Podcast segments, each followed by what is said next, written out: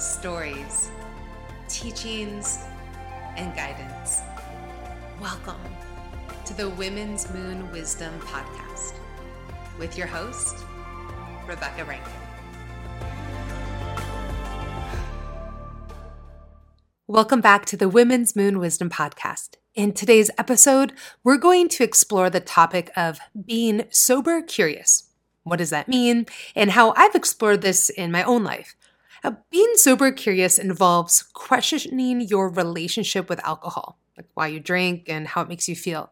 It also means questioning the way society can glorify the consumption of alcohol. It's about getting curious about what living a sober life means, the benefits and even its challenges. Now, when I began questioning my relationship with alcohol and even other substances like cannabis and other plant medicines, and even coffee. I had no idea that there was actually a term for it, the term being sober curious. And silly me, of course, there was a term for it. I like to think that if I'm questioning this and if I'm getting curious about what I consume, then surely others do the same. And then when I learned the term sober curious, it clicked. I do know how fortunate I am in that my use of alcohol or really any other substance was not extreme. It hasn't been as challenging to give it up as I can only imagine those who have a more entangled relationship to alcohol and other substances. And so I, I just want to say if you do have a more serious issue, then know that there is support out there for you. Like there are professionals and, programs that will support you and help you in your recovery journey. So please, please seek those out. And when you have a problem, know that you don't have to go at it all alone. All right, so where did the term sober curious come from? So I looked it up. Apparently, it was coined in 2018 by author Ruby Warrington, who wrote the book Sober Curious, the blissful sleep, greater focus, limitless presence, and deep connection awaiting us all on the other side of alcohol. And to quote the author, quote, being sober curious means literally to choose to question or get curious about every impulse, invitation, and expectation to drink versus mindlessly going along with the dominant drinking culture, end quote. Uh, you can see why sober curiosity has gained popularity, right? As it tends to mean something different to every sober curious individual, making it really just an inclusive cultural movement. So, what's the difference between sobriety and being sober curious? Well, sobriety is often a change in lifestyle as a result of alcoholism or alcohol use disorder. It's for those who are on the path of abstaining from alcohol altogether and for those who sobriety is really the, the only option for overcoming the disorder. While being sober curious is more of a choice to abstain from alcohol for some amount of time, or in my case, indefinitely, for physical, mental, or even spiritual benefits. And I think it's important to note that sober curiosity isn't really recommended for someone who does have a serious alcohol disorder right? If you do have a more serious issue like once again know that there are support programs out there to help you in your recovery journey to live a sober life and, and you don't have to do it alone. Now being sober curious it's more like a, a self-discerning or self-disciplined exploration. And while sober curious has gained some popularity. You can even think of the the trend of dry January. It's also just this reaction to the glorification of consumption of alcohol. All right, so if we taking a step back and look at how many things in our society where alcohol is just woven into it. Think of happy hours after work, celebrating at weddings, tailgating at, at sports events, getting together with friends, have a bad day, have a drink, have a good day, celebrate with a drink. Like so many of life's events, we celebrate with champagne, with beer, wine, cocktails. Now, my own journey into sobriety or being sober curious, it's layered and not as clear cut as just one day deciding to do this. Yet, when I look back and see how all the pieces came together, I find it quite interesting that they all led me to just a more sober, curious lifestyle. Now, a few years ago, I did the unthinkable, or at least the unthinkable for myself. I gave up drinking coffee. yeah, I gave up drinking coffee. It was something that I never thought that I needed to give up or ever really planned on it. In a way, I was somewhat wrapped up in the identity of a coffee drinker. I loved the ritual of it. I loved to get locally roasted beans and, and freshly grind them each day and do a, a pour over technique each morning. If you're not familiar with this style of preparing a cup of coffee, you place a cone filter over a mug. Then you put a serving of ground coffee beans into the filter and you gently, slowly pour hot water over the grounds. Then the brewed coffee pours into the mug, and there you go one mug of coffee waiting for you to enjoy. All right, it was like such a beautiful ritual that I had each morning. And I would, I would give thanks to, to the earth and, and to the, the plants and to those who made it possible for me to be enjoying the, the cup of coffee. And after finishing a cup, I would already be thinking about my next cup tomorrow, right? Even the night before, I would get excited thinking about my cup of coffee the next day. And I didn't think that I ever had a problem with it. Right? I just thought like I really like coffee. And, honestly, I didn't even drink a bunch of it. I only drank one cup of coffee in the morning each day. Yet, I was so tied up around my, my morning ritual of it that I couldn't help but get a little curious about my obsession with it. It took me a while to get to the point that I finally just quit and it was just somewhat cold turkey. One day I ran out of coffee beans and I just didn't buy anymore. I just switched to, to tea. And then when I learned that I was experiencing hormonal imbalances as well as imbalances in my gut and read that abstaining from drinking coffee could possibly help, I was on a mission. Right? I was on a mission to heal. So I, I stopped altogether. And honestly, it's been probably a few years at this point. Now, my morning ritual is is based around tea, around herbal tea, on occasion green tea, but mostly around herbal tea. And it's honestly just as beautiful and just as sacred. Now, when I started to question my relationship with coffee, I also started to question my relationship with other substances, alcohol and cannabis. Now, over the years, I feel like all along my inner guidance system was telling me to stop drinking alcohol right? At first, it started off I, if I had more than two drinks, I would get really sneezy and very tipsy. then it evolved to certain types of wine, I would get really sneezy. Then it was just any type of wine. Then it honestly seemed like any alcohol I drank, I would end up just sneezing the whole night. And then I just got to this point of being annoyed that I, I, couldn't enjoy a glass of wine without itchy eyes and sneezing. And for some listeners, you're probably thinking, well, yeah, why didn't you stop then? Why didn't you stop drinking alcohol then? Yeah, I, I go back to the part that a lot of social engagements, right, they revolve around drinking. And it was easy to just fall into that mindlessness of just telling myself, well, maybe today, if I just have half a glass of wine, I'll, I'll probably feel fine. I would just shrug it off and think, meh, no big deal.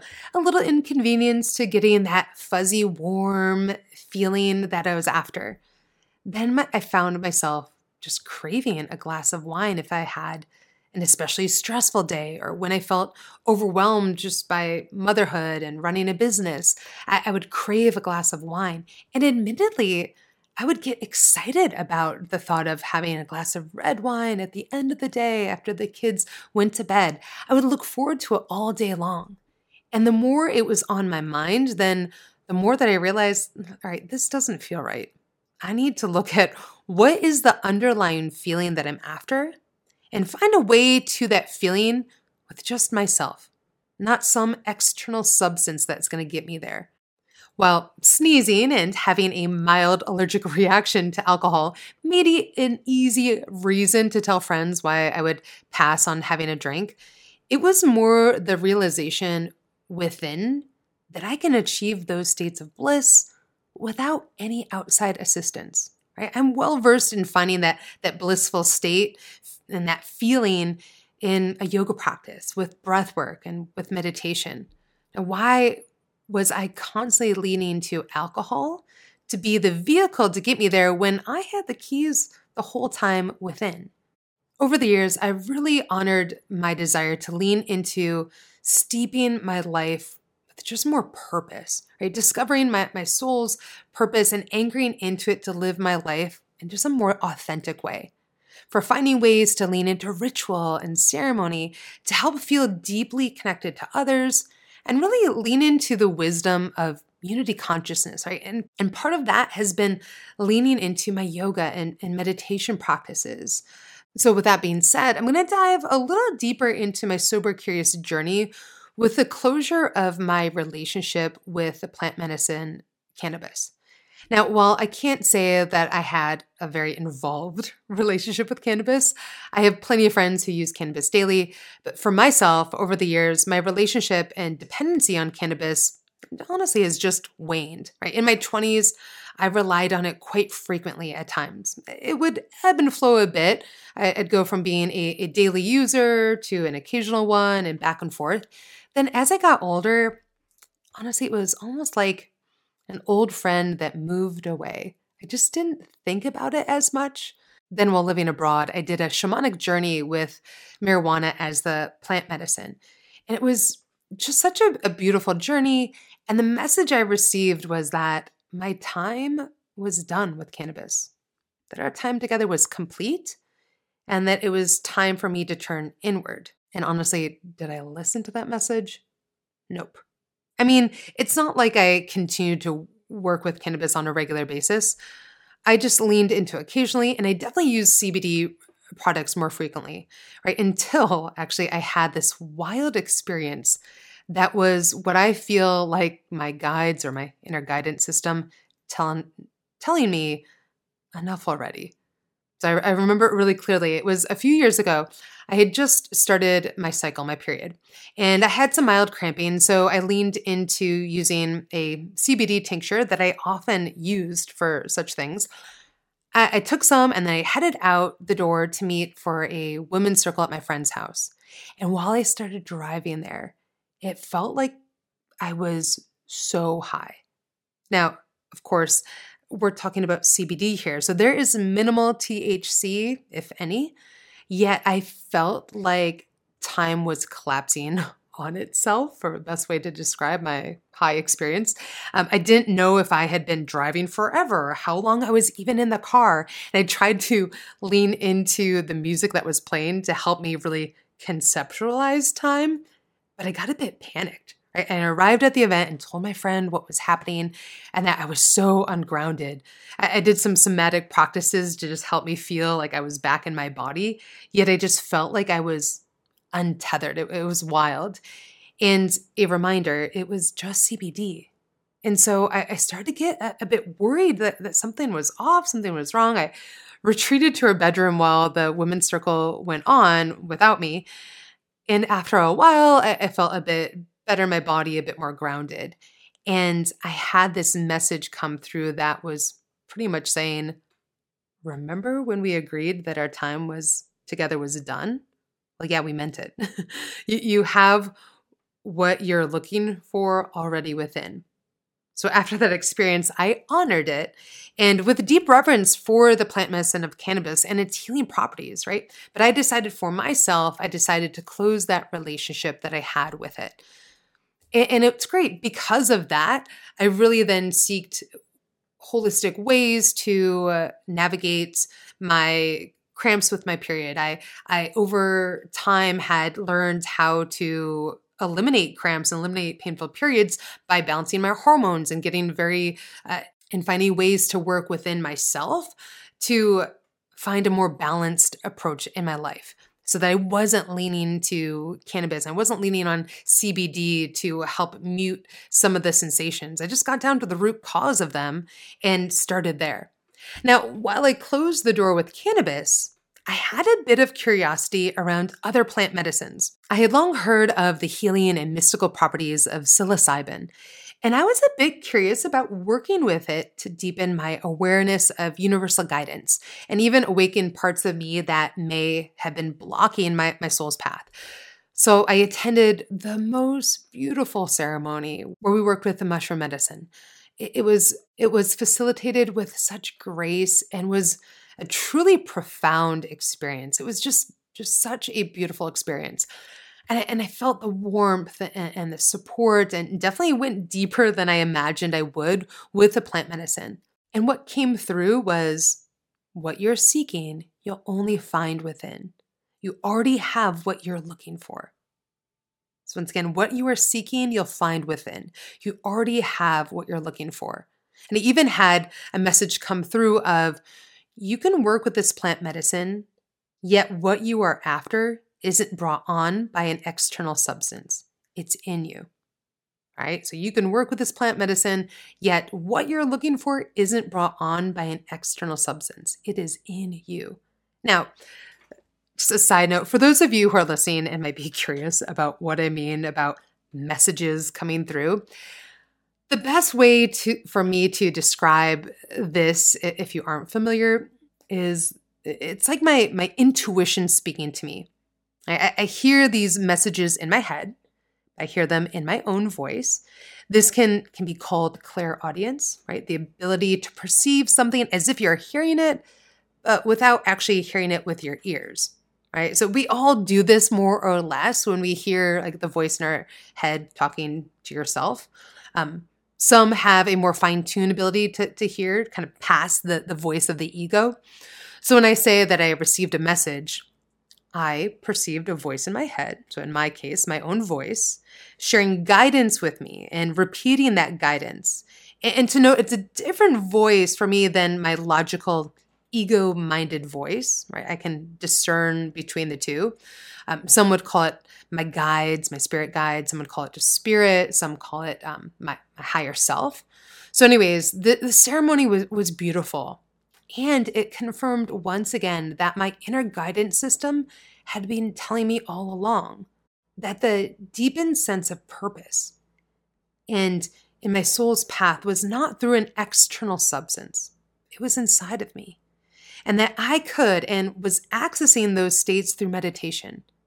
That's all I needed, just to turn inward and tune in without the help of any other substance. It was all within.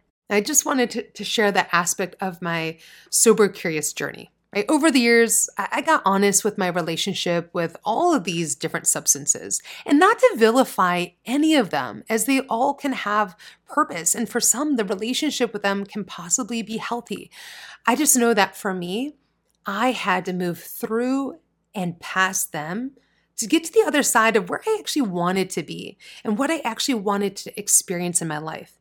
And since starting the, this sober curious journey, I must say I've reaped so many amazing benefits. Like physically, I feel great. Like my hormones are balanced and no longer have painful cramps or, or, painful periods. I sleep so much better. I have more energy. And emotionally, I feel like I have actually leaned into the tools necessary to get to the root cause of stress or the root cause of emotional imbalances that would have me otherwise leaning towards a substance to offset those feelings. Right? In a way, I let myself feel what I needed to feel and use the tools to navigate it without numbing myself and avoiding the, the cause issue altogether.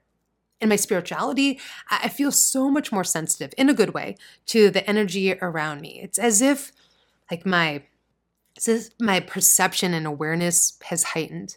And because of that, I've learned how to set boundaries, right? Protect myself and my energy better, and to live a life that gives uh, me a bit more grace while still being steeped with a deep sense of purpose. Oh, and one other huge benefit my partner decided to join me on this sober, curious journey too, all on his own, right? Without me nagging him at all. He came to it on his own after seeing me go through my journey and my experience. And because of that, like our own relationship together has improved. Like, heck, even the money that we save is a noticeable amount. And all in all, we both feel like we're better able to live each day more aware, more awakened to the gifts that are around us, and we learned that numbing ourselves wasn't ever going to resolve whatever it was that we were trying to avoid. heck, even in the evenings, we, we find ourselves rather than having a drink, in the evenings we're we're doing yoga, meditating, reading books. I mean, maybe that sounds boring to some, but it's so fulfilling. It's a it's a great turn of events. And know that we have gifts within ourselves that we can discover when we do inner work to uncover what is beneath the layers of life that we've accumulated. All right, so, well, I hope you enjoyed this episode on being sober curious. And remember, you don't have to do this alone, right? If you're struggling with an addiction or substance use disorder, there is support out there for you. I will link to some of the resources in the show notes. Know that you've got this.